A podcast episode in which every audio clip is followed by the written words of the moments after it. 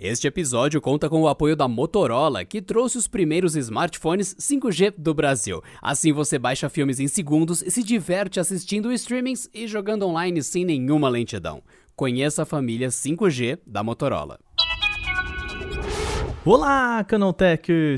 A minha falta? Pois é, eu, Wagner Waka, volto nessa sexta-feira para falar sobre Xiaomi pegando fogo, as fábricas da LG no Brasil e um app super legal para você que quer saber o que você anda comendo.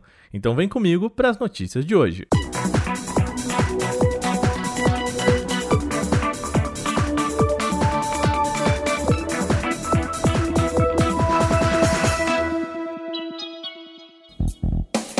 A gente começa o programa de hoje com mais um smartphone pegando fogo. É isso mesmo, e dessa vez foi um Redmi Note 9 Pro. O caso aconteceu na Índia e foi relatado pelo Twitter. Priyanka Pravda disse que comprou um Note Pro 9 para o seu irmão mais novo em novembro do ano passado. Aí nessa quarta, o aparelho simplesmente começou a soltar uma fumaça, segundo o garoto, sem nenhum motivo aparente. O menino, com medo, então resolveu jogar água no smartphone. Olha que ideia ele temia uma explosão ali olhando para a fumaça e o resultado foi que o smartphone ficou completamente inutilizável, coitado. O que chama mais atenção nesse caso foi a resposta da Xiaomi em relação ao problema. Ela simplesmente disse que o dano foi causado por, abre aspas, foi induzido pelo cliente, fecha aspas. Ou seja, para ela foi vacilo do menino. Felizmente ninguém se machucou com o caso, mas é bem provável que a Xiaomi não ofereça um aparelho novo ou também nem pague por conta do aparelho queimado.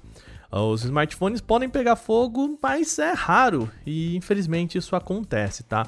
A gente já contou aqui até esses dias um caso de um aparelho da Samsung que pegou fogo durante um voo. Geralmente o problema vem da combustão de produtos químicos da bateria, e no caso desse Note 9 Pro aí, ainda não foi feita uma perícia para saber exatamente o que aconteceu. Depois que a LG anunciou o fechamento do seu setor de smartphones, o próximo passo da discussão foi como lidar com as fábricas. Aqui no Brasil, a companhia disse que fecharia o espaço com a demissão de funcionários em Taubaté. Pois bem, depois de muito debate, a LG fechou um acordo com o Sindicato dos Metalúrgicos de Taubaté região e vai pagar uma indenização de mais de 37 milhões com benefícios. A decisão foi considerada uma vitória, já que o resultado é 87,5% maior do que a proposta inicial da companhia sul-coreana, e que era aí de 20 milhões de reais, então de 20 milhões pulou para 37 milhões com benefícios. Com isso, cada um dos 705 funcionários vai receber entre 12 mil reais e 73 mil reais, a depender do tempo de trabalho na fábrica e também do salário. Ainda foi acertado que os trabalhadores vão receber participação nos lucros e vão ter plano de saúde estendido até 31 de janeiro de 2022. O sindicato estava dois dias em greve, tentando negociar inclusive uma, uma possível estatização da fábrica. Com acordo, agora os funcionários voltam a trabalhar no espaço que fica aberto pelo menos até agosto desse ano. O Google já quer voltar ao trabalho presencial em setembro desse ano. A companhia começou a compartilhar os planos para chamar os seus funcionários de volta para os famosos e invejados escritórios ainda em 2021. Só que sabe quem não está muito afim disso não? Pois é, os próprios funcionários. Em entrevista ao Business Insider, pelo menos uma dúzia dos funcionários disse estar bem satisfeito com o trabalho remoto. Um dos pontos é que, depois de um ano nessa, muitos já se mudaram para locais mais baratos e não pretendem voltar a morar perto dos escritórios do Google. Um dos funcionários, chamado Chris Broadfoot, programador da unidade do Google Cloud, disse em seu perfil do Twitter que vários de seus colegas já garantiram que vão pedir demissão se forem forçados a voltar ao escritório em setembro. Em defesa do Google, a empresa nunca disse que teria um regime 100% remoto de trabalho. No final do ano passado, inclusive, falou que tentaria adotar um esquema, aspas, flexível, com parte em casa, parte no escritório. Ainda que muitos funcionários do Google resistam à volta ao escritório, a maioria deles disse que quer fazer, na verdade, o caminho inverso. Em uma pesquisa interna realizada no ano passado, 62% dos Googlers disseram que estariam interessados em voltar ao escritório.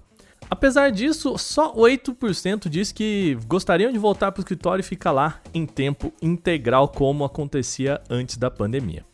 Pois é, tem gente com saudade do cafezinho no corredor e tem uma turma que prefere continuar em casa de pijamas. Por enquanto, a postura do Google é de todo mundo de volta em setembro, então resta saber se ela vai manter mesmo essa ideia diante das críticas.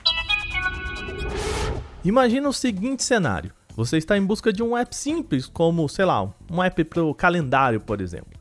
Aí você entra na Play Store, faz uma busca rápida e vê um deles com um ícone de melhor app de 2022 ou cuja descrição diz ali que é o aplicativo número 1 um da plataforma. Só que na verdade não foi considerado o melhor aplicativo coisa nenhuma. Há uma série de apps na Google Play com títulos enganosos para ganhar destaque na plataforma. Pois é, mas agora o Google diz que isso acabou. A empresa mudou as políticas de nome para aplicativo na plataforma e prometeu fechar o cerco em cima disso.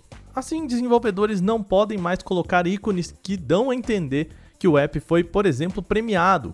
Também não é mais possível colocar números que indiquem, por exemplo, o primeiro lugar ou o número 1 um em uma categoria. Também está proibido adotar nomes sugestivos ou promocionais e colocar, por exemplo, aplicativo grátis ou o melhor app de 2020, como a gente já disse. Então fica a dica, se você vir alguma dessas coisas na plataforma do Android, já vale suspeitar, hein? E a gente fecha o programa agora falando de um aplicativo super diferente chamado Lumos. Ele foi criado por brasileiros e usa a câmera do smartphone para ler o rótulo das embalagens e descobrir se um produto contém coisas como glúten, lactose, corantes ou algo que possa causar mal alérgicos e intolerantes. Até mesmo para vegetarianos como eu, veganos, é uma mão na roda para a gente saber se não tem nada de origem animal naquele produto. A ideia, inclusive, nasceu para uso próprio dos desenvolvedores. Um deles é intolerante à lactose e e o glúten, e o outro é vegano. E é sempre bom, né? Ter ali alguma coisa para olhar os rótulos de tudo. No aplicativo, você escolhe o que gostaria de saber se tem naquele alimento. Por exemplo, vamos escolher aqui glúten. Aí você aponta a câmera para o rótulo e, por tecnologia de reconhecimento de caracteres, o programa informa se o produto tem ou não glúten, por exemplo, vai simples assim. Os criadores do aplicativo dizem que o banco de dados é composto por mais de 10 mil ingredientes catalogados e organizados em mais de 25 categorias distintas. Se você ficou curioso, o app se chama Lumos, é L-O-O-M-O-S e está disponível para Android e iOS em versões gratuita e paga. E chegou a nossa hora de sextar aqui no Canaltech News. O nosso programa de hoje vai chegando ao fim, mas lembre-se que você pode enviar comentários, sugestões e críticas sobre este podcast para podcast@canaltech.com.br, Canaltech com CH no final. A gente tem lido o que vocês mandam, viu? E provavelmente teremos novidades por aí, então manda o seu recado falando o que você quiser, qual dica ou reclamação que você pode ter aí pelo nosso podcast. Esse episódio foi roteirizado, editado e apresentado por mim, Wagner Waka, com supervisão de Patrícia Gnipper. O programa também contou com reportagens de Alveni Lisboa, Renan da Silva Dores, Rui Maciel, Igor Almenara, Diego Souza e com a supervisão aí e com a revisão aí de áudio da Mari Capetinga. Agora a gente vai ficando por aqui. Um bom final de semana para vocês. Lembrando, né, a gente tira aquela folguinha no sábado e domingo, então Lembre-se, fique em casa, se cuidem e a gente se fala de novo só na segunda-feira. Até lá, tchau!